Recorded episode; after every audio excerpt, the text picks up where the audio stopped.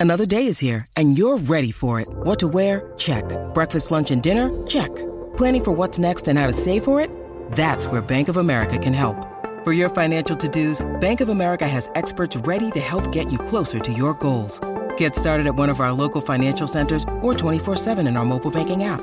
Find a location near you at bankofamerica.com slash talk to us. What would you like the power to do? Mobile banking requires downloading the app and is only available for select devices. Message and data rates may apply. Bank of America and a member FDIC. G'day, Mike Hussey here, but you can call me Mr. Supercoach. KFC Supercoach BBL is back and there's 25 grand up for grabs. So what are you waiting for? Play today at supercoach.com.au. T's and C's apply. New South Wales authorisation number TP slash 01005. Mowers, start your engines. It's the Saturday Morning Mowers Club on SEN with Adam Peacock and Nick Davis.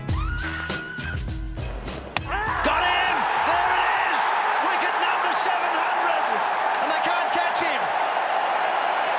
Shane Warne through the gate as Scott Strauss. Well, you got the feeling he was right in the script, Shane Warne. Way back in Perth when he took wicket number 699 to remove Monty Panesar. He'll be delighted that wicket number 700 has not just come here at the MCG on Boxing Day, but it's also Andrew Strauss. Bloke who's playing well, and in front of his home crowd, he holds the ball aloft. Well bowled, Shane Warne. Wonderful career, and no better way than to hit the stumps for wicket number 700. Good morning, and we had to start that way. A uh, different Mowers Club this morning. Usually we're here on a Saturday morning, Adam Peacock and Nick Davis, having a bit of a laugh to get our way into the weekend, but we all woke up this morning. Anyone who has any comprehension about what cricket is, what sport is, what Australian life is, if you want to extend it that far, it's shocking news that Shane Warne has passed away at the age of 52. It's been all over the news this morning and a great job by Melbourne crew, Andy Maher, and then Hutchie, Craig Hutchison. After that, we've jumped in here at 10 a.m. Sydney time to uh, pick things up on 1170 SEN. Adam Peacock alongside Julian King this morning. Nick Davis is out um, with his AFL commitments. Jules, uh, yeah, quite the morning. Uh, surreal and subduing. Adam, good morning to you and to everyone. Uh, It's about 2 a.m. My son woke me up. He says, Dad, I got these, these foot cramps. You're right. And then, as you do, you go to the phone and I get a couple of these notifications and I see Shane Warne. And, and my reaction was, oh, what's he done now? And then uh, you open the story, he's died. It, what? You, you read it and you read it again, and, and you, th- it, it can't be real. Off the back of Bacchus, it just can't be real. And you know what? This one hurts. It really hurts. Bharat Sundaresan, our colleague here, he wrote online, he said, it's going to be one of those where were you moments. Um, He was the king, never before, never again. And we've seen the tributes flow in from not just cricketers, but politicians, rock stars, sports stars across the globe. Uh, That's how transcendent Shane Keith was. He was, as you know, and for people of our generation, ads grew up watching him and just enjoying his wizardry, his mastery, his flamboyance, his magnetism. This this chubby blonde-haired kid from Ferntree Gully. He got picked in the Sydney Test. I was there that day. Uh, I don't think anybody quite knew what was in store and, and what lay ahead. He he was the rock star revolutionary who revived this dying art. And um, as, as Cummins said, you know, cricket changed after he got picked, and it'll never be the same again. Yeah, we're certainly not ready. Uh, You're never quite ready for um, when a, a legend passes and, and leaves the earth. And obviously, we've had Rod Marsh this week, and the tributes came in. And I've loved all the, the reflections of Rod Marsh and what he was for Australian cricket, not just as a player, but then as a coach and what he meant to a next generation of players. But but Warne as well in in another respect, and, and not putting one above the other, absolutely not. But Warne in terms of the reflections and hearing all the stories driving in this morning of, of people calling in and, and his former teammates and, and Gibbo um, as well, who's here this morning. Morning, Gibbo, um, who was the one that let me know what was going on as well with the text message. And it was one of those text messages like, what? No. And then you have to confirm it as well. Gibbo, it's, it's, a, it's a strange old morning and you've been hot all over the place on um, online finding all the the highlights that we're going to play over the next two hours of, of Warney. There's um, plenty of material to work with. Oh, there's plenty of material, Adam. Good morning, Jules, ads, and all the listeners. I it's been a bit of an awkward one this morning because I've delivered this news to a lot of people, and it's their reaction is is amazing in a very sad way. He, I was saying to Jules earlier, he transcends all sport. especially for a young guy like myself. Cricket cricketers weren't rock stars, Hmm. and Shane Warne was. But yeah, we've got plenty of audio coming it throughout the show and this afternoon. So really looking forward to it, boys. And want uh, the listeners' involvement as well. Obviously, everyone has a reflection of Shane Warne. Anyone who's listening to SEN 1170, I dare say, knows a lot about what Shane was and is and always will be to the Australian sporting landscape. 0457 736 736. Text in 0457 736 736. Or if you want to talk about it, we're here to take the call as well. 1300 01 1170. 1300 01 1170. When did Shane Warne first enter your brain as something to, to keep an eye on? I remember it clearly. I was a, a kid um, walking along in the city with my mum, actually. I remember it clearly. The afternoon edition of the paper had just come out. It was in days when the, the Telegraph Mirror in those days had the morning edition, afternoon edition. Walked past this bloke and I said, Oh, is the, the cricket result through? And he goes, Oh, yeah, it's over, but it's not in the paper, son. And I went, Oh, okay, what happened? He goes, Oh, Shane, young Shane Warne, he took a seven for, and that was the MCG match against the West Indies. The- and that was when he first, it was like, Oh, hang on. The flipper, the Richie Richardson flipper. Yeah. You go, what is this sorcery we're witnessing? It just skidded on low and straight, and Richardson ready for the traditional Caribbean cover drive, and the back foot hit him halfway up. It's going to take middle, and you thought, okay, okay, we, we've got something here. And that that it's funny hmm. that that is a a memory singed, I guess, in the brains of many people. Thought, oh, this this guy is something different. I remember being at the SCG for his debut, and he was copping a fair bit of tap, and Shastri got Oh, So- Ravi went to town on him, yeah? Shastri got the double hundred, and I had the good fortune of interviewing Ravi Shastri a couple of years back. And I said, look, at the time, did you foresee that he would be as good as he was? And he said, not 708 wickets good, but I knew that he was good. And Greg Matthews said the same thing. He said he'll get 300 Test wickets, this bloke. Uh, which leads me to that other story about Rod Hogg, a fellow Victorian. He had a, a column in the paper. It was the Truth newspaper. He wrote an article. He said, "This Shane Warne, I'll tell you what, he's going to get 500 Test wickets." Because Hoggy was the captain coach of Waverley Dandenong. This was in the district comp in, in 89. And uh, he watched his batsmen just hammer St Kilda bowling. And he sides one for 125. And on comes, comes this blonde haired bloke. Nobody knew his name. Thought, I, not even the scorer. They went from one for 125 to eight for 165. And in Hoggy's words, he was a little fat turd. He got four wickets for hardly any. But what about this? The Truth newspaper sacked him. He got the sack because they thought, mate, this bloke, what, he got a bag full. You think he's going to get 500 test wickets. You're wrong. They sacked him. Hoggy. They sacked him for making such an outlandish prediction. But guess what? He says, maybe they knew I was about 200 wickets short. he couldn't. Just remarkable. But people's his talent early. Uh, in a way, I mean, it, it's hard to put when when you reflect when something like this happens. It, it's you, you, you try to place it. You try to work out what this person means to Australian society because a lot of things make up Australian society, and um, whether it be sport, whether it be other things, the arts, whatever. But you look at sport around the world, and you go, okay, America. Who are the people that define sport in America? The big big ticket items: Tom Brady, Michael Jordan, LeBron James. Yeah. There's a, there's an air of absolute greatness about all of them. Sure, they're, they're all great sports people, but they're tied to you know, wow, look at what Michael Jordan has done with his brand and how good he was and how ruthless he was, and Tom Brady, relentless, still going into his forties, and LeBron James looking to try and do the same as well. You, you look over to England and the big stars over there. Love celebrity England. So David Beckham, wow. Maybe not the best footballer that England's ever produced, but mm. probably the biggest sports star uh, that I can think of as well. then you look at Warney and you go, what's Warney? Great, yes. but a character. Yeah. And it kind of fits in with what the country's about in a certain respect. Not mm. everything, and it mm. doesn't. It, it, I'm not trying to generalise and say Shane Warne is all of us, all 25 million, but makes mistakes, owns up to them, lives life, lives life large, Yeah. does what he feels like doing, which got him into trouble sometimes, but overall, never shirked a, an opportunity to Yeah. try and be something greater than what he was at that chosen time. It kind of wasn't an, an us and them relationship, like, say, for example, your, your average show below America, Tom Brady, the GOAT. Whereas Warney, like you said, for all his foibles and uh, misdemeanors, I guess, it, he was relatable. Yeah. relatable. We didn't always agree with him, but he ju- he had you spellbound. For better or for worse, he had you spellbound. He, he was captivating in a way that, that few others were.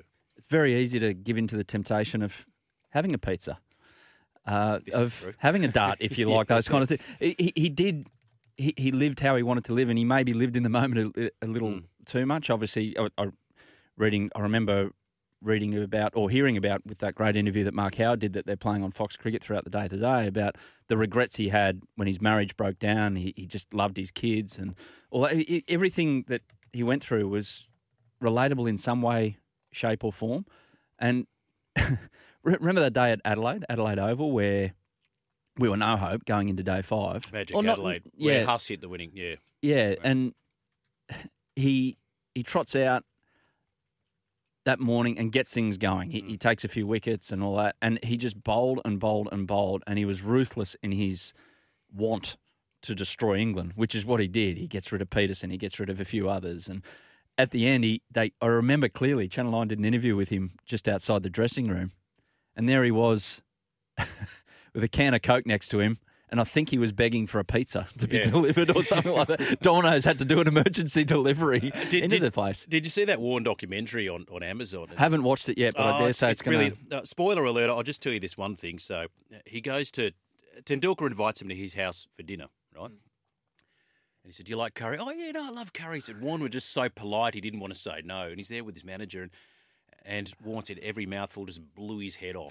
It was so spicy. So he's just, and Sachin's everything good? Yeah, it's it's great, Sachin. Thank you. And he noticed that the, the amount of food on his plate was slowly diminishing. Hmm. And he says to Warren's manager, Is everything okay? Because it looks like he's eating. So no, he's slowly dumping it to his manager's plate. He didn't have the heart to say, Look, I, I'm sorry, I can't eat this food. So at the end of the night, they're in the they're in the kitchen, just whipping up a few eggs. So, yeah, that's why he got those baked beans delivered, wasn't it? Yeah, To, yeah. to the Baked beans and subcontinent? naan. Exactly. So, um, we we've got some uh, guests lined up uh, to reflect on Warney. That, that's going to be the focus for the Mowers Club this morning up until. 12 o'clock. Um, there is a test match as well happening. Um, so obviously they've had to com- commemorate uh, before day one Rod Marsh. The same will happen when play gets underway later this afternoon in Pakistan with uh, Pakistan at one for 245 at the end of day one. And uh, it does look like a challenge for the bowlers. Uh, it looks like something that Shane Warne would appreciate the challenge of and, and trying to pick his way um, through Pakistan's well set batsmen. It's interesting you say that, and now a lot of debate and conjecture over whether they went in with the right bowling lineup. That the stock standard three, the tried and true three quicks and, and Nathan Lyon, and you know, should we have picked the leg spinner?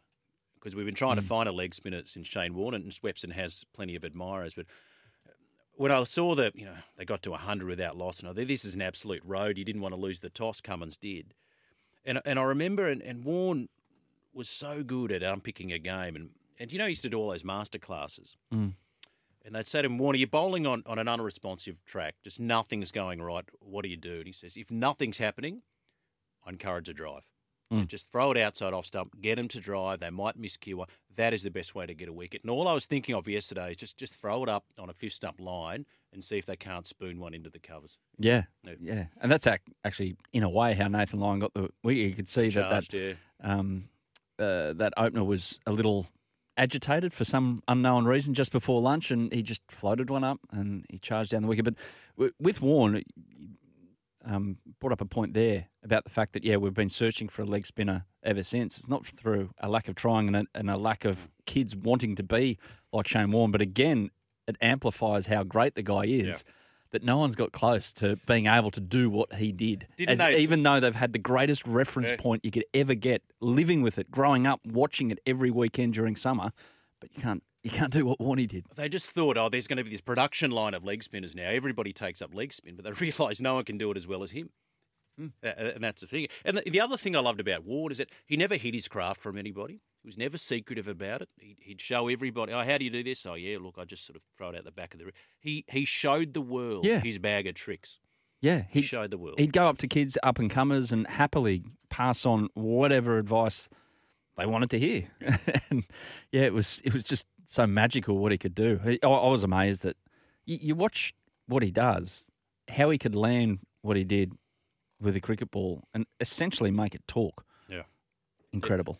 And, and this is the thing. I mean, you remember all the Ashes tours, and you'd have to go to bed, but Warren's bowling a long spell. He said, "I just can't," because you, Yeah. every ball something was going to happen. You know, the, oh, oh, on, you couldn't go to bed. He was he was the most spellbinding cricketer I've seen in my life. He encouraged insomnia Yeah, yes. every four years in the middle of winter. Yeah, you know what, Ads? We never saw Bradman, who was the first rock star, but we should thank our lucky stars we got Warren in our lifetime. Absolutely. So you're with the Mowers Club, a different Mowers Club tribute to Shane Warne today, who has passed away overnight at the age of 52. Whether you need to trim, blow, cut, or mow, there's a Toro for everyone. This is the Saturday Morning Mowers Club on SEN with Adam Peacock and Nick Davis. Getting reflections on the passing of Shane Warne today, 0457 736 736. Australia after day one, Rawalpindi one for 245. And of course, before the first ball being bowled, they had to process the passing of Rod Marsh and now Shane Keith Warne. Australian captain Pat Cummins had this to say. Warney was an all-time great, a once-in-a-century type cricketer, and his records will live on forever. Um, we all grew up watching Warney, idolising him.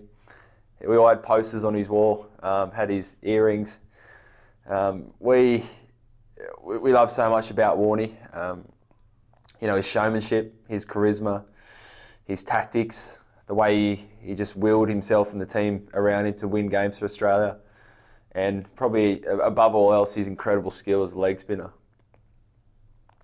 Uh, there's so many guys in this team and squad who, uh, you know, still hold him as a hero, their all-time favourite player, and the loss that we're all trying to wrap our heads around is huge. Um, it's been a really tough day, a couple of days for Australian cricket after the passing of Rod. We just wish, you know, the best to both families, especially Shane's parents and his kids. The game was never the same after Warney emerged, and the game will never be the same after his passing. Rest in peace, King. Yeah, uh, Pat Cummins there, and that's what casually everyone started to call Shane Warne King, and he didn't bring it on himself. Just people started to. I know Mark Howard, mate of mine, Howie, who works with him on Fox Cricket, worked with him on Fox Creek. He just calls him King. They all do, Skull. Yeah, good point, King. Yeah. Well said, King. and and he wasn't going to turn around and go. Well, don't call me that. it's a pretty good nickname. to- Yes. to Wasn't get- he the, the king of Moomba back in, what, 2016 as well? He might have been. Hmm. Yeah, yeah, but it, Pat Cummins, he grew up uh, in the lower Blue Mountains, and I dare say in the backyard with his battles with his brothers Matt and Tim. Uh, that they used to try and take each other's heads off. They used to quicken the wicket up in the backyard of the Cummins household and um, put. Well, not this week. They wouldn't have needed to, but uh, put some put some hose on it and uh, make it quicker. but at some point, Yeah.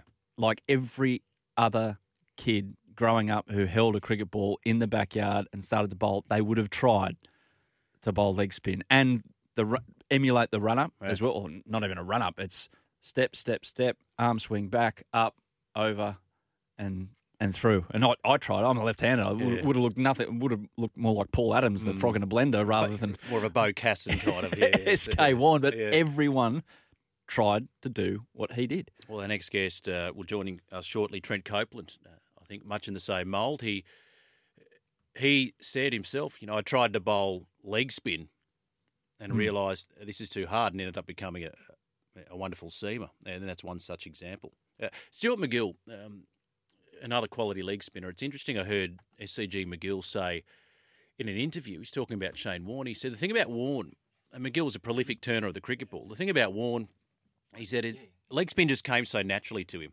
MacGill was more of a manufactured leg spin bowler. I had to work so hard on, on where I landed my foot, my wrist position, whereas Warne was just this this beautiful economy of movement. You mentioned there the approach to the crease, couple of steps, just sat nicely in the hand with those really strong wrists that he had.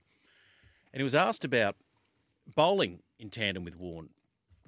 And there's this idea that, oh, you don't play two leg spinners in the same side. And MacGill's rationale was as follows. He said, well, I always thought you just pick your four best bowlers. And he said, I wish I'd played more test matches alongside Shane Warne because we hmm. together would have been unstoppable. Yeah.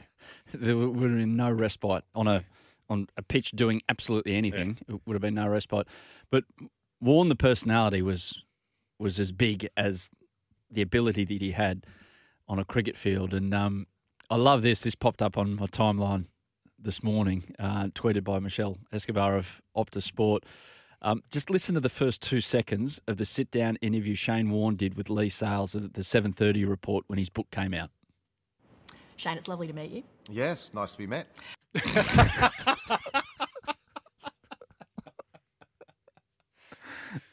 Now, A lot of young fans would agree with that. if yes. if a person with lesser ability said that, it would have been you, wanker. yeah, be howled down on social media. But yeah. it's Warne. You go, that's pretty good. yeah, that's You don't mind. nice. It's just nice to be met. And there's no harm. Like he's not disparaging of the person No. He's no. just showing that you know I'm I'm pretty good. I saw a beautiful tweet. Um, a Rajasthan Royals fan from India. He said, "Look, you know, they were tipped to come last. Remember, and and that was the carrot to Shane Warne.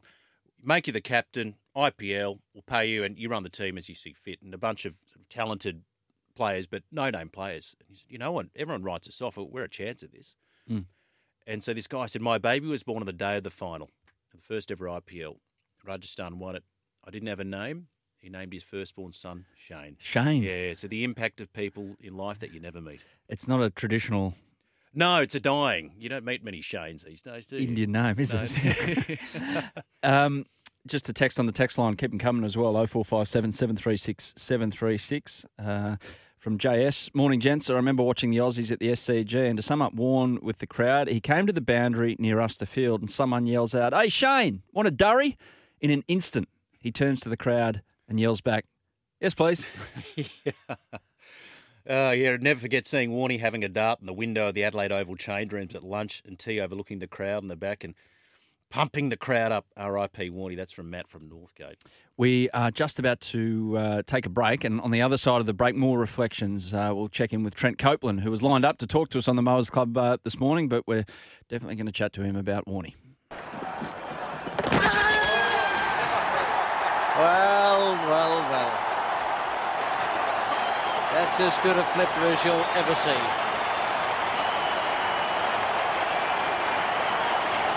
We've seen a few of those uh, on the Ashes tour. We've seen a few during the summer so far against New Zealand, but none better than that. Two kings at their craft right there. Richie Benaud commentating a Shane Warne flipper. You know, we're talking about this supposed production line off the back of Shane Warne and how no one was as good. It was it Richie who said, you know, it took me four years to master the flipper, and Shane Warne did it in two. Yeah. Yeah, good shout. Very good shout. Um, welcome back to uh, the Mowers Club this morning, reflecting on the life of Shane Warne, who passed away overnight in Thailand, aged 52. And joining us right now, uh, he was due to play some grade cricket this morning, I think. And I'm not sure they've got on because it's a little bit boggy in Sydney, but he's been good enough to share some of his time right now. Trent Copeland, who was going to join us anyway, but uh, Copes, wow. Um, how do you sum up your feelings this morning? Um, it probably echoes a few in Australian cricket right now. Yeah, morning guys. Yeah, I'm pretty emotional, I must say, and it's not just today. It's the last two days with Rod Marsh. The day before, it's you know these guys are being taken far too soon from us. Legends of the game. Uh, the last two years, in particular, with COVID and everything going on in the world, uh, we don't even need to mention what's going on with Russia and the Ukraine, but it, it is just really hard to fathom uh, his impact in terms of what he did for the sport that we all love in cricket, uh, to the game that he played, but also then continued to commentate, be larger than life with the BBL. In the early years, he really was the making of the BBL on commentary, talking us through what he was about to do, how he was going to bowl a flipper, a wrong one, and then just you know toying with the world's best at the top level as he did for so long in Test cricket. So, yeah, a real tragedy, and um, yeah, I'm still nowhere near coming to terms with it, to be honest. It's it's it's such shocking news. It's still hard to process. You pinch yourself, and, and you're still asking yourself, "Is this real, Trent?" You know, it's funny to you and me and ads and and hundreds of thousands of people around the cricketing world, and they pick up a cricket ball, and it's the classic one: the two fingers up, two fingers down. We, we've all tried it, and you yourself had a crack, didn't you? Yeah, well, when I was a kid, I, I mean, watching this legendary team of ours that uh, no doubt you guys watched and loved from afar as well. You know, the 16 Test wins in a row. Warney was really everything in terms of you know, making the game look easy and particularly doing a skill that is just ridiculously hard. I mean, I I sent out a tweet this morning that you know, the Gatting ball was you know iconic. Undoubtedly, everyone knows what I'm talking about. Uh, you know, forever I was out in the backyard trying to replicate that, and you just you, you just get to realizing that what he did in his career was just ridiculous. And and you know, we've seen very few able to get even close to being regular test spinners in, in the art of leg spin. So, yeah, it's just remarkable what he achieved over 700 test wickets. Um, but really, you know, it's it's all the other stuff that went with Warney that made him so special. And when Pat um, did a what would have been incredibly difficult after a long day of Test cricket, um, a really heartfelt message on behalf of you know, cricket generally, but the Australian cricket team and Cricket Australia in general, talking about Warney and, and what he has done for the game, and, and he really did transcend the game before, after, and he will continue to do so. Copes, we, myself and Jules were talking before about how he was always willing, if anyone asked, anyone with a little bit of talent um, came up to him and said, "Hey, Warney." this, and it didn't matter where they were from either. It wasn't geographically based. It wasn't like he only talked to Victorians or Australians. He was he was happy to to help other players from other countries as well. Have you got a, a, an anecdote along those lines where he was happy to pass on advice and it was invaluable for the person who was doing all the listening? Uh, really, the the one that actually springs to mind is not, you know, it didn't directly involve me, but it was a game I was covering, and it was a Big Bash game where Rashid Khan was in Australia for the first time playing at the MCG, and Warney was on commentary, and he went down and did a little you know, in the warm up, as you do, walk on the field, look at the pitch, talk to a few of the players. Uh, he ended up spending a good 15, 20 minutes talking leg spin bowling with Rashid Khan, who now is you know, synonymous with T20 cricket, one of the best. In fact, I think the number one ranked T20 bowler in the world. Uh, but he was down there just literally like a kid talking in the backyard with his mate about someone with mutual respect for you know, the game, the art form that was leg spin, and uh, just the way he talked, the passion he had for literally a, a person that he saw talent in. Uh, he saw prospects moving forward, and really, he just wanted to help. And you bang on with the fact that it really didn't matter which walk of life he came from. Uh, he was just incredibly thankful for where he was. I mean, I'm sure people out there didn't see this part of him and saw the larrikin and the outward crazy guy, but I mean, still to the day, the last time I ever interacted with Shane, you know, I'm in, in no way a big name in cricket, but walking into the commentary area at the Test match this summer, and he sees you at the lift and he says, "G'day, Trent." You know, like by name, always respectful, uh, and it, it's a yeah, it's one of those things where anyone who's come across him and had that chance, like you say, to look him in the eye uh, and engage has been very lucky. Mm, the other thing that struck me too, Copes, about Warney is, is how he could compartmentalise his cricketing world from his private world. And he says, you know, when he crosses that boundary rope, it's all about, you know, he was the ultimate savant really when it came to cricket. And the prime example, 2005, he, his life was falling apart off the field. And what does he do? In an Ashes series, takes 40 wickets at 19.9 mm-hmm. with a record 96 wickets in the year. It's just astonishing stuff. Yeah, oh, you just you can remember the moments where he's out on the balcony with the stump in hand, just dancing around in his whites. uh, you know, the moments where you see him cigarette in hand, or you know, it just. I honestly, I wish there was more people. Not, I'm not saying specifically like Warney off the field. I just mean that we're their authentic self when it comes to who they are outside the game, when they speak to the media, then even just in regular everyday life I think we see far too many, and I'm not talking cricket here, I talk sport generally in Australia, that we see far too many facades on what we think is appropriate or what we want to project rather than who are we really on the inside. So uh, Warney was the greatest example of that, and, and we saw it uh, warts and all, which was you know great fun to watch from afar as a fan, and then obviously as he's gone into commentary, him talking about others. Uh, you know, we were very fortunate.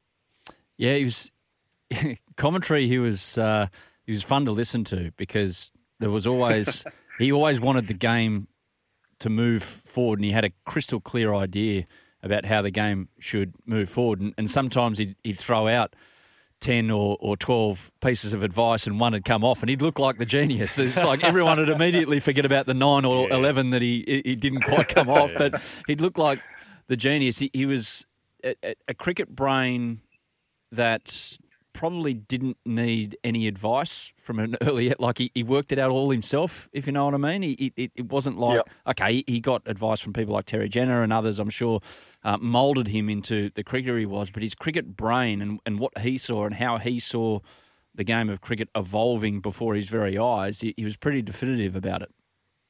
Yeah, absolutely, and that's really the unspoken part of Warney's brilliance throughout his career was, you know, played with some legends of the game that no doubt helped in conversation.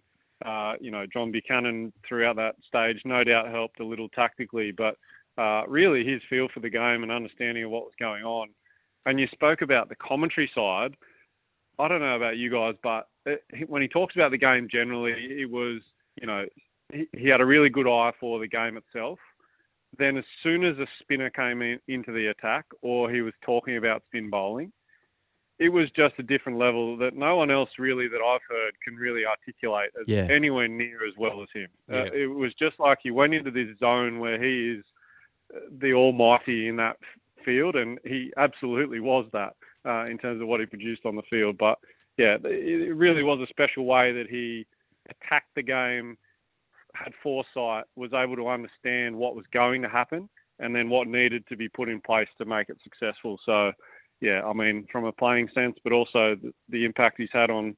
I mean, I saw a, a thing on Instagram a little while ago from Mitch Swepson, uh, undoubted, you know, next leg spinner that will play for Australia in the Test match format, and you know the impact that he's had on him, Tanveer Sangha at New South Wales, all of these young guys that have had even one touch point, let alone many. Uh, you know, we're all very fortunate.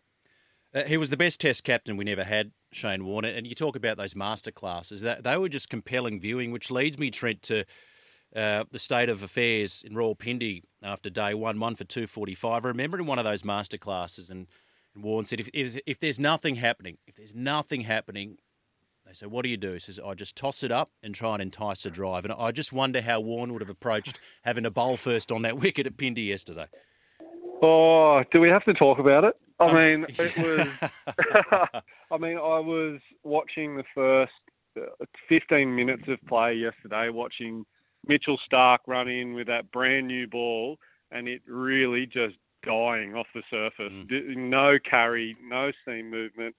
Really, you know, Nathan Lyon coming on in the seventh or eighth over and getting some turns straight away it was ominous to start with, and it's so flattening emotionally when you're in that moment and there's nothing doing, and then you get to lunch and they're none down, Yeah. and it's tough work. So look, I I think you're right. Warney would have absolutely been in that uh, conversation where, all right, let's bring the field up, set a couple on the fence, and then toss it up and try and see if we can just get a mistake.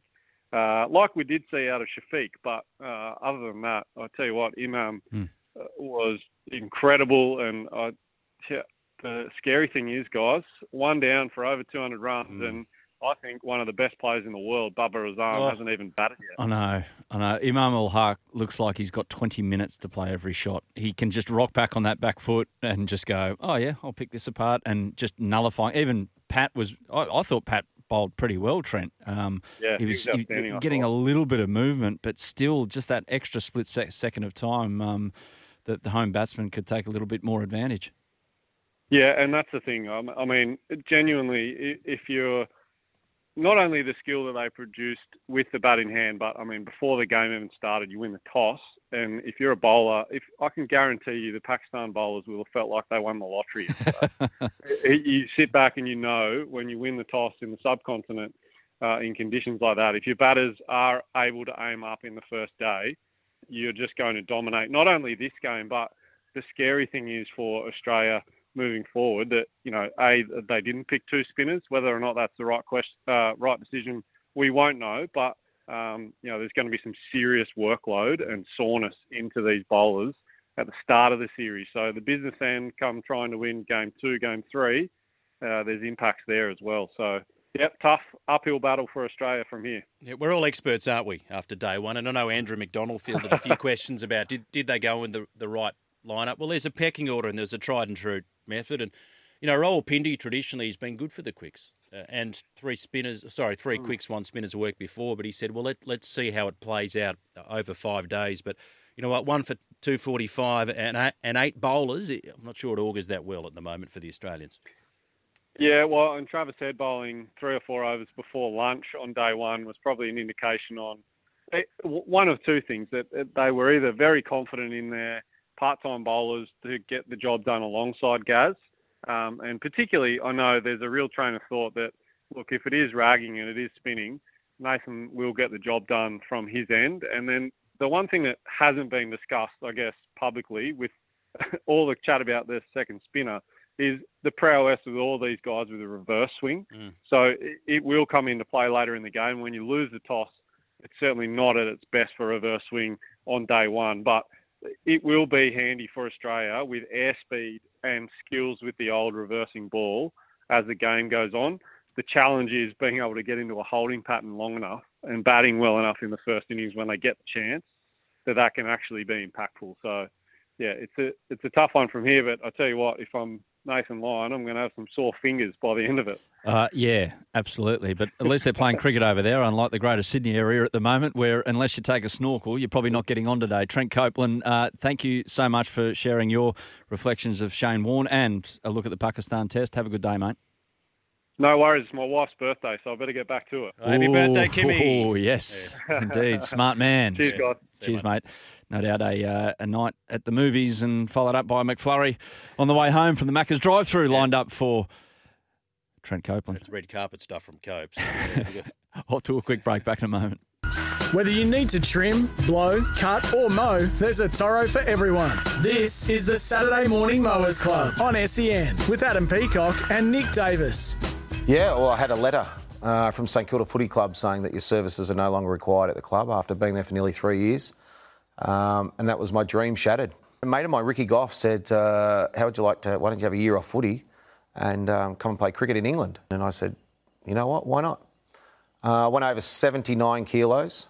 Uh, I played five or six games a week and I came back 99 kilos. I put on 20 kilos in six months, yeah. That's an effort. Shane Warne, uh, that's part of the Cricket Legends interview that he did with uh, Robert Crash Craddock. Uh, it's a great insight into him and so many great tales. Uh, in that particular uh, interview, Adam Peacock with Julian King here on the Mowers Club. Uh, 20 kilos, and his dad said when he went to pick him up from the airport, he almost didn't recognise him. Goodness, is that you, Shane? 20 kilos. You're playing seven days of cricket, just hitting the pints every night. It's it's a wonderful life. It's a wonderful life. Uh, Rowan from Pymble has written a, a thoughtful message. He says, To say I admired Warne is an understatement. We have three pictures of the family in our house, and the only other picture of anyone else is a framed and signed picture of Warney taking his 700th Test wicket. I can't explain the effect he had on my life, but I grew up wanting to bowl leg spin because he made sport and cricket so magical and filled my childhood with so many wonderful memories. As I grew older, I took inspiration from his life's triumphs and tribulations. He represented what it meant to be human, uh, that you don't have to be perfect, and that every human has something that they can do that no one else quite can. Mm. Cricket will never be the same for me again, even after he finished his career. The fact that he was such a prominent voice in commentary and analysis meant that his persona lived on. In a world filled with platitudes, Warney was raw and real. The fact that he's no more is a massive shock. I will always ask myself as I watch cricket, I wonder what Warney would say. He'll be sorely missed. Nice words, Rowan. Exactly. Peter from Leumeah. Uh, I was at Warney's first test with my brother, and we didn't think much of him at all. He went for none or one for about a thousand, so that's fair enough. He's not alone there, Pete. Uh, so glad for Warney that he believed in his abilities and he worked on his game and became a legend. Absolutely, he certainly did, uh, Pete. They knew he had something, right? And then you remember that. He, so he played Sydney, debuted, and then he went to, to Adelaide, and, and he just couldn't jag his first Test wicket. Uh, sorry, he got one in Sydney, one for 150, but he just couldn't get another one. And, and he says, you, you doubt yourself. You're looking around, and there's Border, and there's all your heroes. And you, do I belong here? And then, do you remember that after that, Ads, they toured Sri Lanka? And he went for none for, this is at the Sinley Sports Ground in that first test, and then he just thought, you know what, I'm struggling here. And he said, Border comes and sits down, puts his arm around me, says, mate, they'll, they'll come. We rate you. We know you're good. And Border said, we knew this kid was special. Then he got three for 11. Wickramasinghe Anurasiri and Madurasinghe, bang, bang, bang. We thought, okay, well, maybe I'll go right at this caper. Hmm. Then what happens? Boxing Day test, West Indies, as you mentioned, 7 for 52, the Richardson flipper, and the man never looked back. And one more uh, one more text on the text line 0457 736 736. Keep them coming. Uh, Pella from Peakhurst, obviously a big listener to the show. Morning, utter disbelief, shock about Warney. I can't put words together, but I'm glad as an Aussie I got to see this icon play in our summer and in our winter on tours. For that, I feel blessed. R.I.P. Shane. Well said, Pello. Mowers, start your engines. It's the Saturday Morning Mowers Club on SEN with Adam Peacock and Nick Davis. Welcome back. Different morning this morning with the passing of Shane Warne at the age of 52. Adam Peacock and Julian King with you this morning. And uh, earlier today, we did a, a nationally syndicated show here on SEN uh, out of Melbourne. Um, the epicentre of Shane Warne's life, obviously, a proud Victorian he was, and Victorians are very proud, as we all know. And uh, they caught up with Bill Lawry on the show this morning, and he had this to say. We'll, we'll play a bit of Bill, but firstly, what it was like commentating on Shane Warne. Well, he's a dream come true for Channel 9, the television. Yeah, I mean, he was yeah. just a, an outstanding star. He had personality. He was a gambler. He was a tough competitor. He was happy, and he made you feel happy. And when he finally came into the commentary box, it just lit up because him was coming like Bing Crosby, you know, a, stark a star smiling from ear to ear, and you're not sure whether he'd come straight for the casino or not, but it didn't matter. How good. How good. Haven't heard from Bill Lawry in a while. It's good to hear his voice, even though the circumstances are, uh, we could do without. Well, he's the voice of summer, uh, along with Richie, wasn't he, Bill Lawry? It's a sort of guy where, you know, you put the cricket on Channel 9, you just have it on the background the whole day, you bum around the house, and you'd be in the kitchen or something, then, and then you hear Bill's voice just go up about three octaves, and he, he's one of the few commentators in any sport that would just make you come bolting back Yep. in the room to see what's happened. Fridge open. Yeah, yeah. It's like, what? What on a miss? What on a miss? You, you turn around. Oh, fridge is beeping. Better Yeah. close that. Milk's Yeah. going off. Anyway, um, here's more of Bill talking about Shane Warne and the, the hat trick that he took against England at the MCG early in his career. The one I, I laugh the most about was when he got the hat trick at the MCG. Mm, mm. He got 9, 10 and 11, and none of them could bat. And, uh, you know, Warney's bowled the final hat trick ball, and David Boon's taken one of the greatest catches ever. Boone wasn't a great athlete, he was like a barrel beer. He just dived forward and took this magnificent catch for the hat trick. And Warney was all over the place. And I'll never forget that. You know, he's bowled out great batsmen all over the world, and he's picked up three bunnies, and the world is hailing the hat trick. Oh, mate, you put a smile on our face on a, on a sad day for Australian sport and particularly Australian cricket lovers. Bill, thanks for being part of. No, that was awesome. Yeah, that's great. He got DeFreitas, Gough, and Devon Malcolm. The only three wickets he got in that innings, by the way. Uh, yeah, they got rolled for 92 in the second dig there, England. Australia thumped them by 295 runs, but yeah, 8, 9, and 10 it was. Um, that was the end of the interview this morning. But another part of the Bill Lawry chat uh, from this morning on SEN was just in general about um, Shane Warne, the bowler. Not an issue, I don't think. I, I don't think so. All of a sudden, it just happened, didn't it? I mean, it was his personality as much as anything else. He Mm. was bigger than Texas, even when he was young, um, and just uh, had this tremendous ambition to be good at what he did, and he did it very well. He was a tremendous competitor. He couldn't run out of sight in a dark night. He wasn't a great athlete, but he was just a magnificent bowler. Yeah, you remember the the tales of the boot camp that John Oh, Buchanan decided to do, which people like Justin Langer and Matt Hayden would Some have embraced it, yeah. lapped it up. Yeah, yeah, yeah. Shane Keith, uh, uh No, no, that wasn't his cup of tea. You know, he, he butted heads with John Buchanan. I remember reading, I was trying to find it this morning, and he, he wrote an article about Warren, and he said, I knew we'd lock horns. I knew we'd lock horns. And one of the reasons he cited for that was, he said, Warren sort of knew the game before everybody everybody else. He read the game like no other. So Buchanan might have all this data and all this intel, but Warren didn't need it. Mm. So as a result, he didn't make that connection. Yeah. And, and I'll give you an example. He says, uh, 1999, right? Herschel Gibbs, the Super Sixers.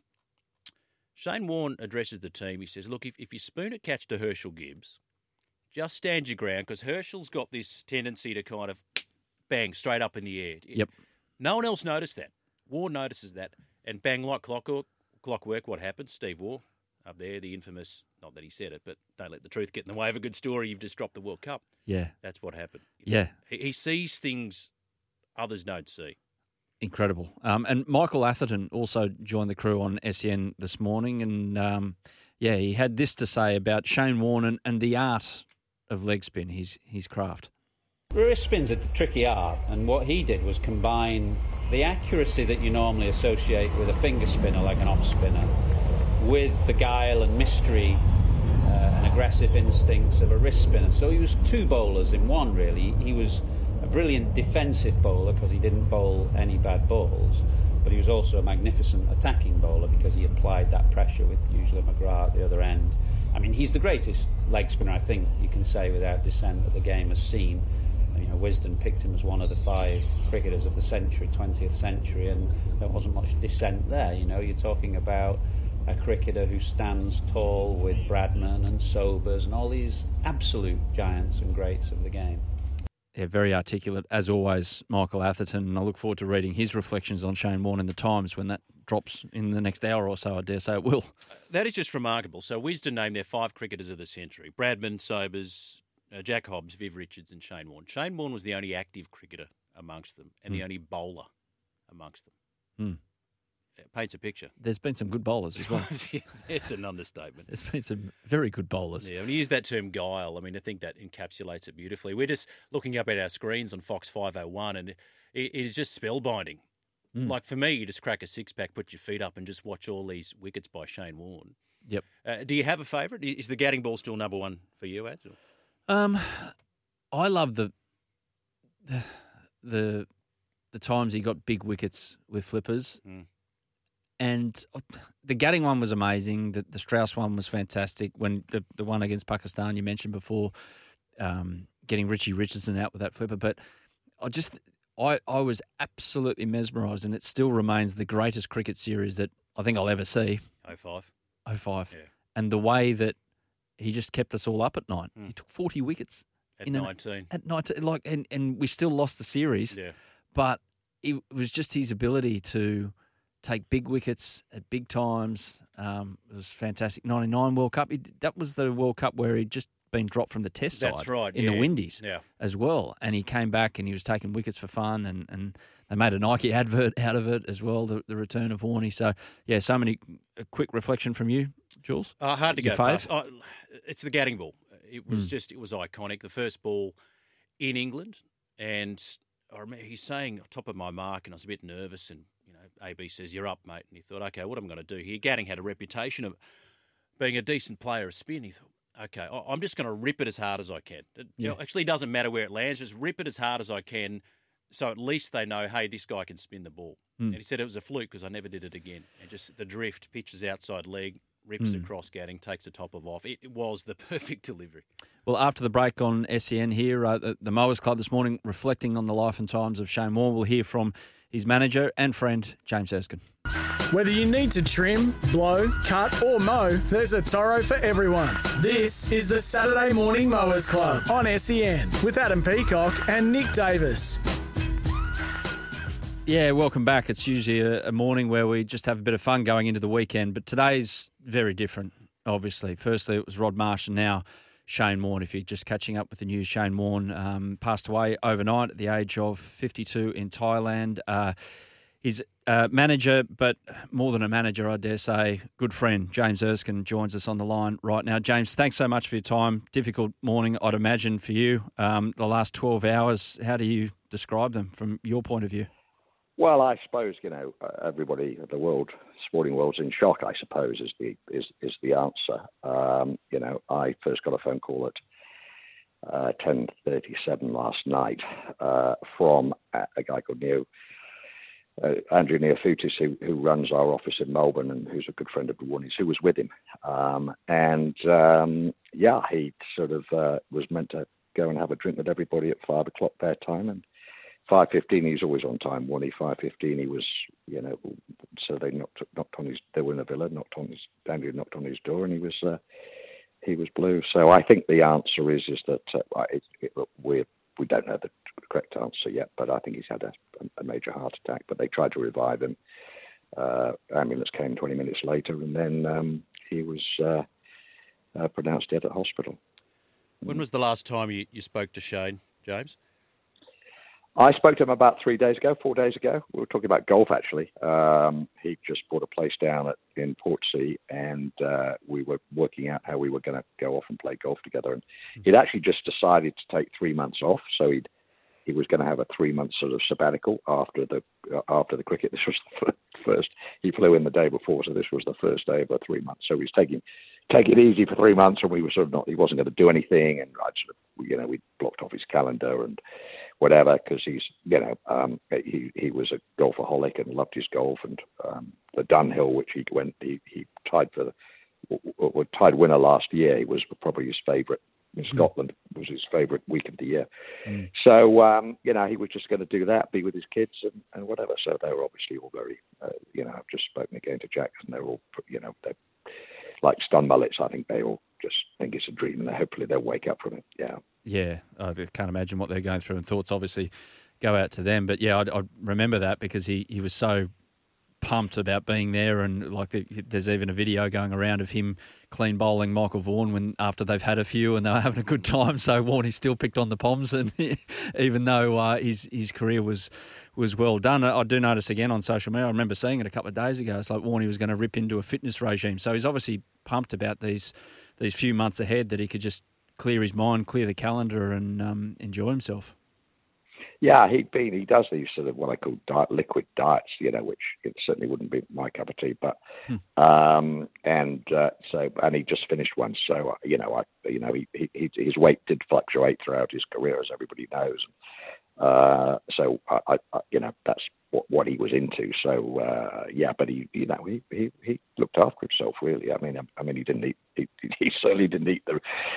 He liked his sort of you know pizzas and you know white buns and all that sort of jazz. Uh, but anyway, um, it's a tragedy. Absolutely. What what was he like? I'd say work with, but I can only assume, James, and you can fill us in here about working with someone like that. Wouldn't feel like work because he is just this big character. So ideas you throw to him, and obviously this this Amazon um, documentary, which I personally haven't seen yet, but definitely going to have a look now. But a lot of people have. It's, it's obviously come off really well about ventures like that, about about being Shane Warne, because he was more than just you know your your average Joe Blow. Yeah, look, I think he was the his greatest. Well, he one, he was unbelievably competitive. You only have to talk to him, but he would, you know, he wouldn't, you know, let anyone win, whether it's ping pong or uh, you know, snooker or he had to win, you know, he wouldn't give you a three three inch putt on a golf course. So I, I think, um, uh, you know, that was the first part of it. But I think his greatest asset was he was the sort of guy that would uh, basically uh, he could talk to the Queen of England and a dustman in exactly the same way. Uh, in fact, he'd probably be the only person in the world who could actually persuade the Queen to uh, help him put out his dustbins. But he was a he was a very interesting. I can remember a story. He was outside my office. You know, he was going having a fag, and there was a guy in a Tyler across the road. He was all you know t- chains and straps, and he was tied up to the roof, and he was recognised it's Shane Warne, and he he says, "Warney, Warney," and Warney sort of waves to him, and you know, wait, wait, wait, I want your autograph. So I said, well, this is going to take 20 minutes from getting himself unlatched. He said, well, you know, let's just stay here. I'll have another fag. And, and this guy comes down and signs his helmet. It does take him 20 minutes to get down, but that's the sort of bloke he was. He was just a very natural with people and wonderful with children. Um, you know, they used to have, when the kids were younger, amazing sort of backyard cricket games with, you know, all the local kids and this and that and friends. And so he was a, he was a, you know, he was larger than life is, is, is the answer but he was a good friend. We loved him as, as kids. We wanted to be him. We all had an idea of, of what Shane was like. Is there something about Warney James that perhaps uh, we don't know? Well, he didn't like paying commissions, so he and I had. so I said to him, I said, if you think you can do a better job than me, do it yourself. And of course, every time he did something himself, he f***ed it up. But um, uh, no, he was he did not like paying commissions. So that was one of the funniest things I think. But he was uh, no, he was look, he was always. I can remember being in Positano and and uh, he was in Melbourne, and uh, this kid came up to me and said to me, "You know Shane Warne, don't you?" And I said, "Yes, I do." And he said, "I'm a leg spinner," and he was eight years old. This kid called Oscar. And uh, I said, I'll tell you what, I'll see if I can get him on the phone and have a chat to him. So I phoned up. He picked up the phone. I said, I've got a fan of yours, in the, he's here on holiday. uh, at the square at Positano, and uh, it's Oscar. And so Oscar had a chat to Shane Warne, and he told him he was a leg spinner, and he was he's actually a very good leg spinner. And uh, and uh, says, "Send me your videos. Get your dad to send me your videos. One from the back, one from the side, and I'll critique and give you some help." And that's what he did. So he's a very interesting guy. You know, he was always wanting to help people, and um, you know, he was a man of the people, for sure. That was a good way to describe him. Yeah, he, he, he was very clear though that he didn't like it going overboard. Like obviously, this part of his life with Liz Hurley, it, it came into the equation like being papped everywhere he went.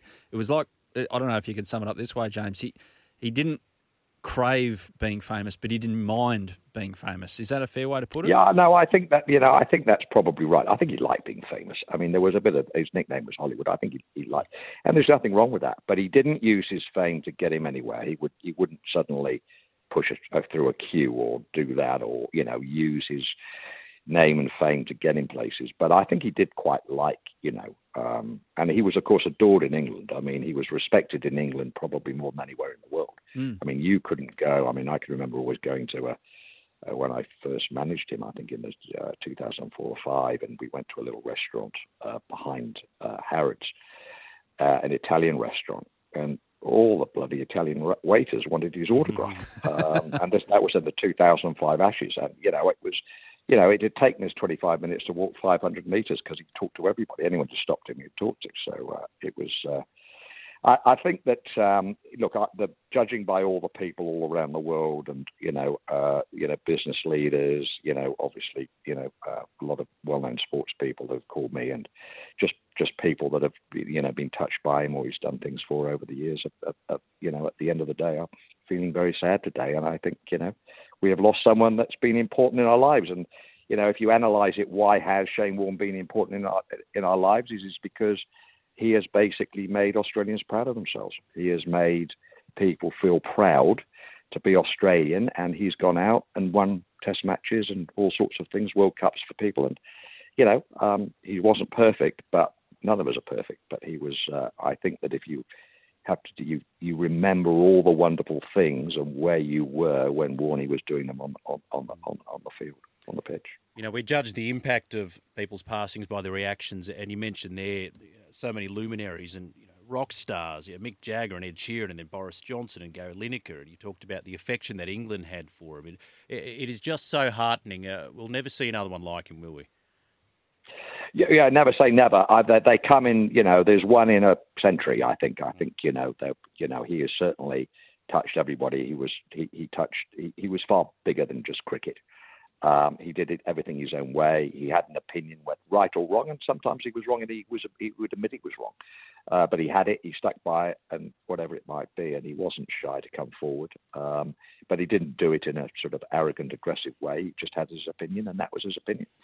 Yeah. Um, and, um, you know, uh, look, I think uh, everybody, whether they've met him or watched him play cricket, our lives have been better for, you know, having Shane Warne in our lives, if that's the right way of saying it. Yeah, entertaining, entertaining plus, and I'm sure he was entertaining to be around and um, be a good friend of. Uh, James Erskine, thanks so much for uh, reflecting on the life and times of Shane Warne. Obviously, a, a, tough few days ahead for the family, and I, I just read with interest that um, Daniel Andrews and the people of Victoria have offered obviously a state funeral and obviously repatriate uh, repatriate the body back here to Australia. But um, yeah, hopefully yeah, everything's they're, okay. With... very good. The consulate general in in Thailand is is arriving there uh, soon, and they've been unbelievable. So, yeah, uh, you know, uh, Australia support their own, don't they? So, absolutely, James, appreciate it. Thank you. Take care. Bye.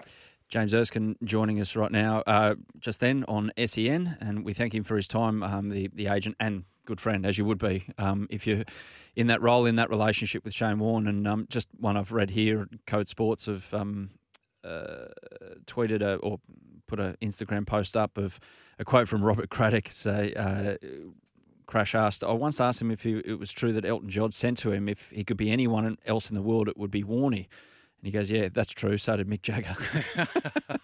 so, there you go. And I'm sure Ed Sheeran would have been the same as well. He's, yeah. he's good music friend too. So Without question. Uh, just here from the uh, the News Corp papers, Warne's mother Bridget has shared a few words, and she said outside of her home in Blackrock, uh, we're just in shock.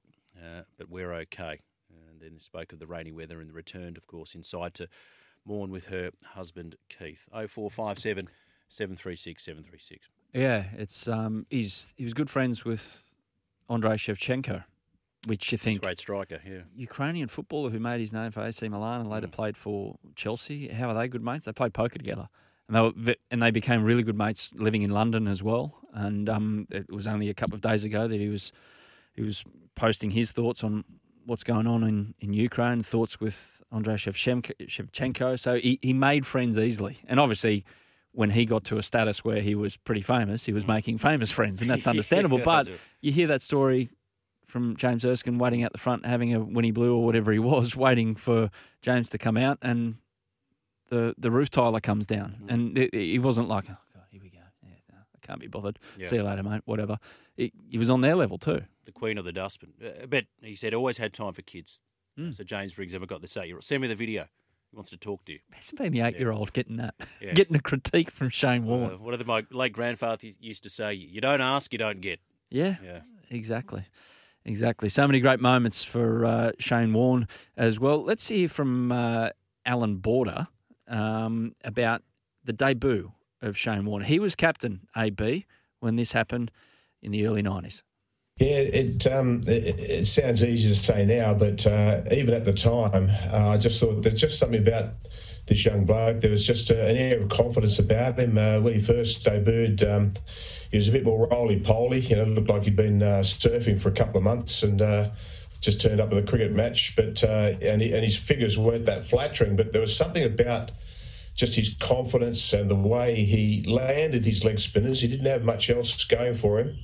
Um, you know, big spinning leg spinners, but uh, the Indian boys uh, really took to him. Ravi Shastri and uh, Sachin Tendulkar, um, you know, hit him all over the place, and I think his figures were one for 150. So you sort of think, oh, maybe it might, you, know, something about him. Yeah, that's great, but uh, 150, not a great start, but. Uh, just in the dressing room and, and around, once you got a, a bit of a feel for uh, what was required, I mean, he was like a sponge, you know, learned so quickly.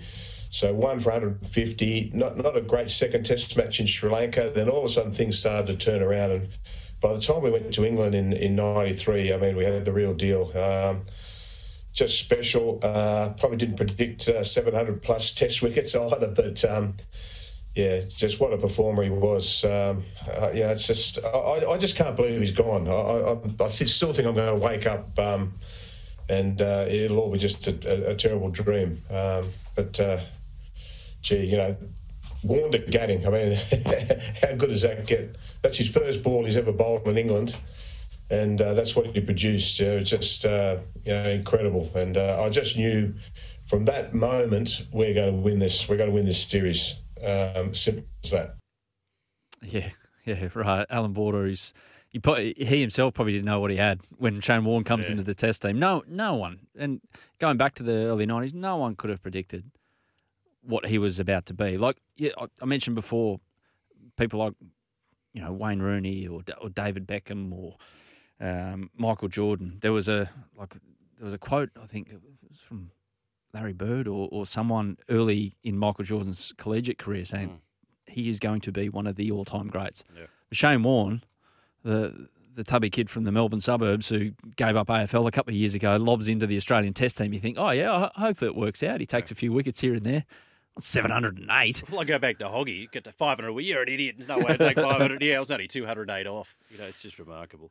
Absolutely. Yeah, Allan Border there, the Australian captain, uh, one he looked up to greatly, as did as he did too to, to Mark Taylor. I remember you talking about Mm. you, you didn't know what you had. Mark Taylor certainly knew what he had, and, and I remember in a press conference, it was a poor choice of words by Tubby, and you know Warney had just taken a bagful, and the captain says, "Oh, it's great to have a player like Warney in your arsenal. It's great to have a player like Warney in your arsenal." Absolutely. Now things just about to get away in the uh, the Women's World Cup match over there in New Zealand. Australia playing England. Looks like England have won the toss, but we'll uh, keep you up to date with that. Obviously, later on, it's Australia and Pakistan as well in the uh, the second day of the Test match with um, Australia at one for uh, Pakistan, I should say, one for two hundred and thirty four. 45. 45. Yep. Sorry, uh, it was one of the first things that I planned to look at this morning, but it kind of got distracted when we all woke Yeah. up and had some kind of message on our phone. But uh, just with that toss, England have won the toss and they've chosen the bowl, which is an interesting tactic. Um, but we are off to a quick break on the Mowers Club here on SEN 1170. Adam Peacock and Julian King. We'll be back right after this. Got him! There it is! Wicket number 700! And they can't catch him! Shane Warne through the gate as Scott Strauss. Well, you got the feeling he was Shane Warne. Way back in Perth when he took wicket number 699 to remove Monty Panesar. He'll be delighted that wicket number 700 has not just come here at the MCG on Boxing Day, but it's also Andrew Strauss. Bloke who's playing well, and in front of his home crowd, he holds the ball aloft. Well bowled, Shane Warne. Wonderful career, and no better way than to hit the stumps for wicket number 700. Never forget that one. We're all sitting on the couch. if not, That there, were the you there? No, not at Melbourne. No, no. But you, you couldn't leave because you're waiting for it. You know, will this be the ball? Will this be the ball? And it was poor, poor Straussy. Uh, will forever go down in history. And, and the thing is, and, and if you don't have Amazon, just get it. Watch this Warne documentary. It's so insightful. And and they talk about him being, as I said, the great psychologist. And Strauss says, you know, this is what Warne does. So Warne, he's just tossing the ball and he's chirping away. So, hey, Straussy, I'm getting you out next ball. You're out next ball. Hmm. Mate, next week you're gone. You're gone. And Strauss goes, right. My, my immediate reaction is, "Oh, I'm going to step down the just hit him for four. And then he pauses and he, hang on, that that's what he wants me to do. exactly. And then you're in two minds and you think, is he bluffing me here? What am I do? Do I come out of it? Do I defend? Is he expecting me to defend? Or is he? And, and that's what he did. And he was better at that than anybody else. Mm. 0457 736 736. Matt on the text line. Jules and Adam, all I can say is thank you, Warnie. You made life better. We will miss you, but never, ever forget you. Thank you, Matt. And um, just on the uh, the women's World Cup match that is just about to start, uh, uh, England to bowl first against Australia. I do notice in the Australian lineup one of my favourite cricketers to watch at the moment because she bowls beautiful leg spin and has got an action that's not too dissimilar to the great one. It's um, Alana King, so she'll be heavily involved today, and we'll keep you up to date throughout the afternoon. And as mentioned, uh, the resumption of day two of the Test match coming up on SEN between Australia's men and Pakistan later. Yeah, just on Alana King, she tweeted about five hours ago cannot fathom the news I've woken up to. An idol and the biggest inspiration to me. Everyone wanted to be like Warnie, and I was sure one of them. A character who revolutionised the art of spin bowling and brought plenty of flair to the game. You'll be missed. King. King. And there's Alana King. King, King to King. Yeah, Alana King. Um, they, they love working with him at, at Fox Cricket. And I've, I've mentioned before about to Trent Copeland Yeah. how he'd, how he'd sit there and he'd, he'd give. He'd, he'd, he'd have a view on everything. Oh, I should be doing this, should be doing that. Why isn't the captain doing this? Why isn't this bowler coming on? Why is this batsman playing this shot, this, that, and the other? And he'd come up with 10 to 20 kind of pontifications Yeah. about what should be happening. And then one or two would come off. Oh, he's a genius. Just throw the darts and then one lands.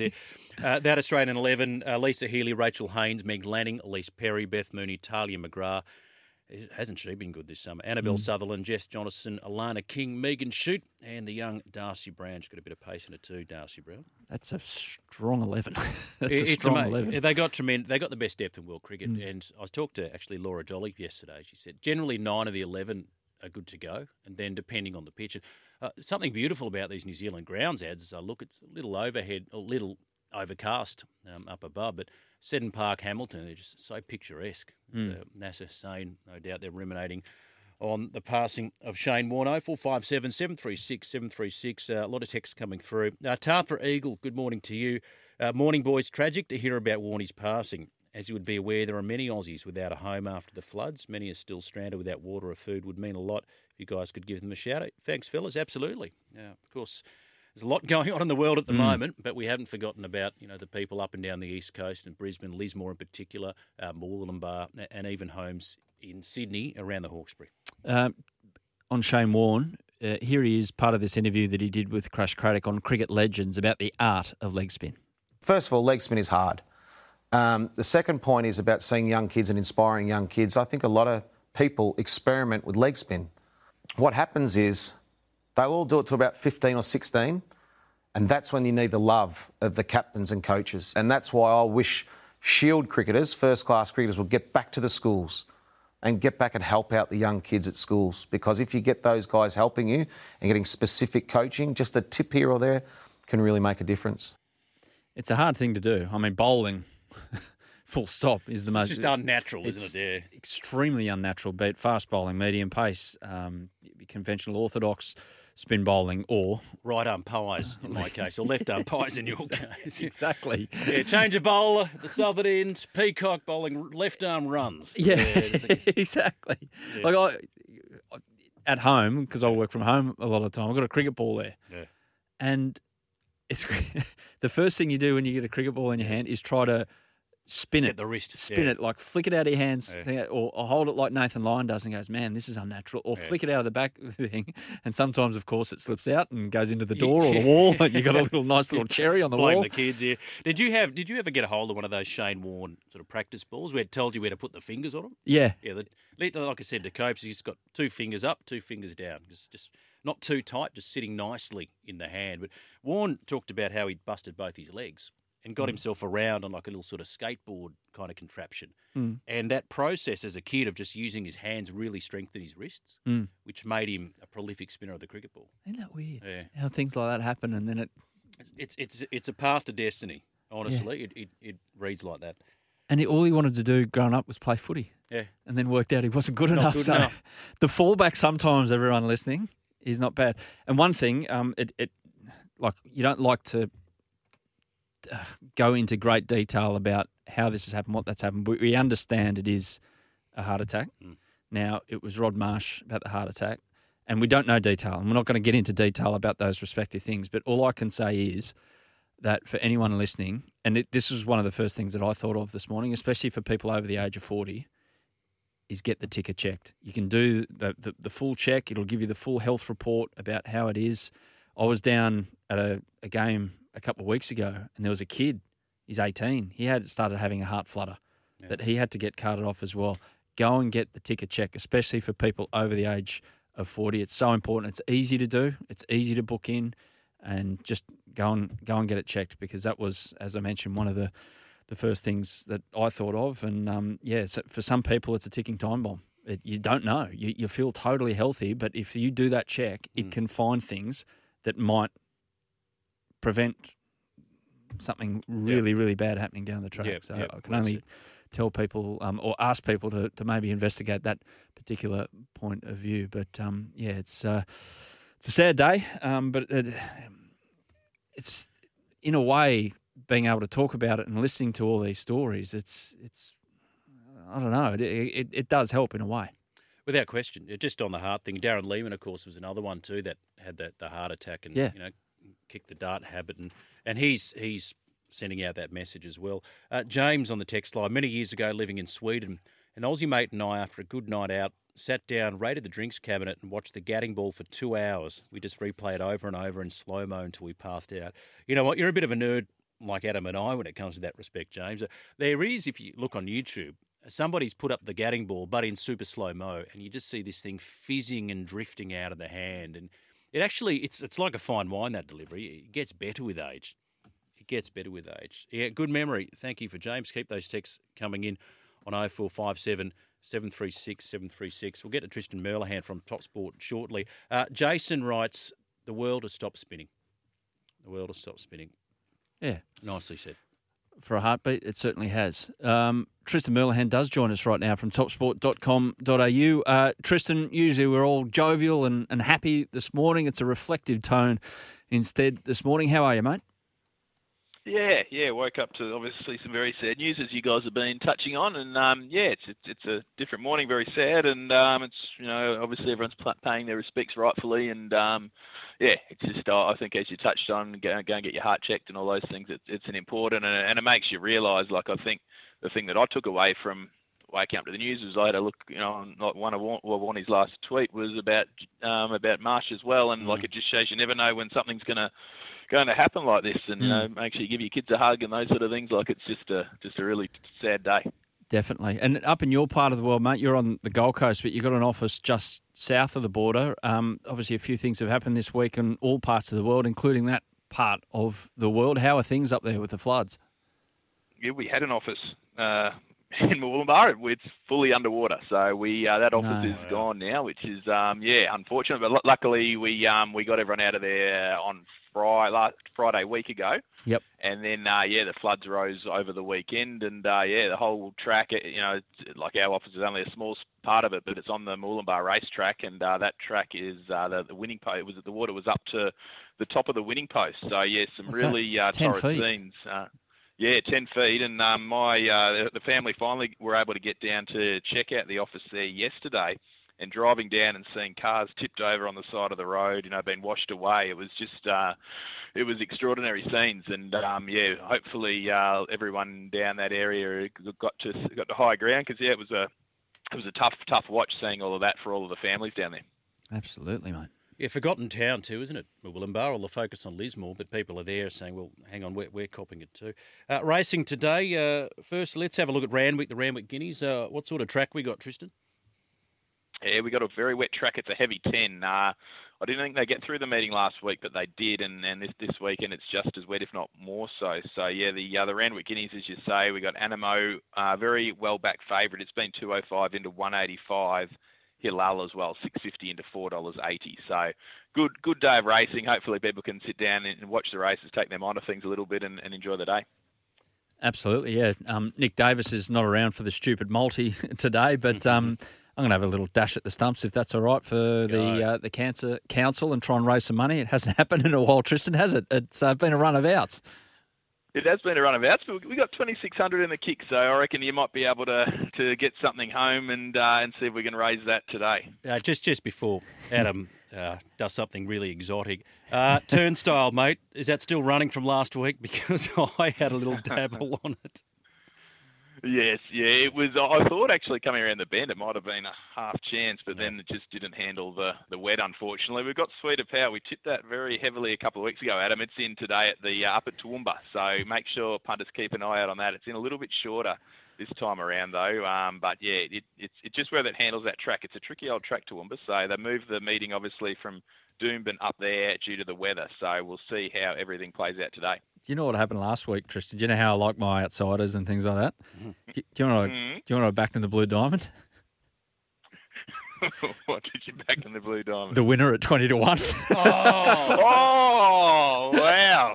down at Barnbougle there. The uh, yeah, the, the bar at um, where was it? Lost Farm. Certainly heard about that when it crossed the line. anyway, mate, wow, that's that's a very impressive result. I'll, we'll go to uh, I'll go to the Australian Guineas at Flemington, uh, and I'll just have uh, a hundred on Captivant. Hundred on Captivant. Well, it's it's been very well supported this morning. So seven dollars into six. So I'll pop that on uh, best of the best for you for, for the charity account. Jules, did you want to throw something at the stumps to, to utilise Nick's hundred instead of throwing it away? on us? oh, Well, hang on a minute then. Just let me bring up topsport.com.au.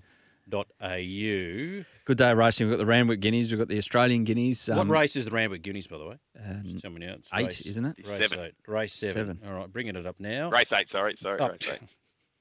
Who's the bookie? You've You've had a bit on, Tristan. It's I, have got to say, uh, uh, given the track, I, I, I'm not at those odds going to back Anamoe. No. So let's go. Geez, everything else. Not that we need to get to a break or anything, Jules. Here. Uh, like Tim Clark, let's go the number two Converge. Oh, there you go. Two converge. Best of the best. That's all done. So we've got the two bets on, and uh, yeah, we'll we'll chat to you guys next week. Tristan, appreciate it, mate, and good luck with the clean up in Mooloolaba, and uh, glad to hear that everyone's safe first and foremost. Cheers, mate. Thanks, guys. Speak to you soon. Lord Cristiano Merlahan from topsport.com.au. We'll be back to wrap up the show right after this. Whether you need to trim, blow, cut, or mow, there's a Toro for everyone. This is the Saturday Morning Mowers Club on SEN with Adam Peacock and Nick Davis. Nick Davis not around as we wrap up the show uh, this morning. Julian King has been here. Um, we're just two nuffies who love their cricket, and we've been reflecting on the life and times of, yeah, the greatest cricketer that I ever saw live. As I imagine most cricket loving Australians will be doing today and, and Mm. tomorrow and beyond, just waking up to that shocking news that Shane Warne has passed away at uh, age 52 after suffering a heart attack in Thailand. Shane Keith Warne, the greatest leg spinner in history, 145 test matches, 708 wickets at 25.41. 37 times he took five wickets in an innings and 10 times he took 10 wickets in a match. Uh, just a, a text here from No Name, just with regards, Adam, to those five cricketers of the century. All of them were Sirs, except Yeah. for Shane Warne. Well, we don't do it. Yeah. Maybe. Well, well, you know, there- there's a debate for another day. Uh, there was um, Yeah, so over Lisa in New Healy, Zealand. yeah, the Australian vice captain, uh, they've just taken the field now. They're observing a moment's silence for the passing of Rod Marsh as well as Shane Warne. They're about to get underway in the 50 over World Cup at Seddon Park in Hamilton, and she had this to say. If there was ever a time to, to walk out onto the field and enjoy ourselves um, with a little bit of perspective, I think today's the day, especially with what's going on in the world over the last uh, week. It's been really sad, and obviously to lose two icons of Australian cricket within the space of 24 hours is, um, yeah, pretty hard to take. But um, this group's um, we're going really well. We'll just go out there, play with smiles on our faces, and, and know that um, for everybody doing it tough around the world at the minute, hopefully we can uh, help them enjoy a couple of hours. Yeah, well said, Alyssa Healy. And that's uh, they're just doing the anthems and the commemorations right now in Hamilton for Shane Warne and Rod Marsh. And on Rod Marsh, I I got this from um, a friend of mine, Chris Classic, who Former um, New broadcaster. South Wales keeper, yeah. Yeah, but Craig, yeah, Oh, sorry, Craig, Craig was the brother. Yes, I Craig's know. the brother. I know Chris. Um, and Craig very rarely uh, comments. He's got some great stories, and if, Mm. he's actually a really good writer as well. But he posted this on um, on Facebook about Rod Marsh, who he went to work with at the academy back in the day. And I'm grateful for the concise, encouraging words and advice he gave me during those years. He did the same for many. Others have noted that Rod had a great, dry sense of humour with impeccable timing. One day, Rod was umpiring our centre wicket practice, and a tailender kept swinging like a rusty gate, trying to clear the fence with every ball. Rod watch, watched this go on for five or six balls in a row. Then he meandered down the pitch, stroked his chin, and just quietly said, Brett, you think it might be possible that you're getting your ability mixed up with your ambitions? Uh, That was my Rudy Edsel on Twitter. He said my dad's name was actually Rod Marsh. He tried to sneak into the S, the MCG one day, and security stopped. He said, "What's your name, mate?" Rod Marsh. And the security guy said, "Yeah, and I'm effing Dennis Lillee." Go, "Oh, really?" Oh, thank you, Greenkeeping Rooster, to James, to Muzza, and to Des for your text messages, and thank you to everybody for your thoughts and reflections today on a, a very different and doleful program here as we um, reflect on the life of Shane Warne. Yeah, weird morning. Mornings we could do without, but um, yeah, there was uh, a bit to, to take in. We thank our guests, Trent Copeland and James Erskine, as well, and uh, your reflections on the text line. And Chris Warren's coming up throughout the afternoon here on SEN 1170 with more reflections and more on sport. Uh, I've been Adam Peacock, you've been Julian King. Gibbo's been uh, driving the show magnificently this morning, a few move, moving pieces, so well done, Gibbo, and thank you for uh, bringing, uh, clipping up all those moments that we've been playing throughout the morning. Enjoy your day, everyone. As we know, more than ever after this week, life is short, so you may as well enjoy it. Thanks for your time. Have a good Arvo.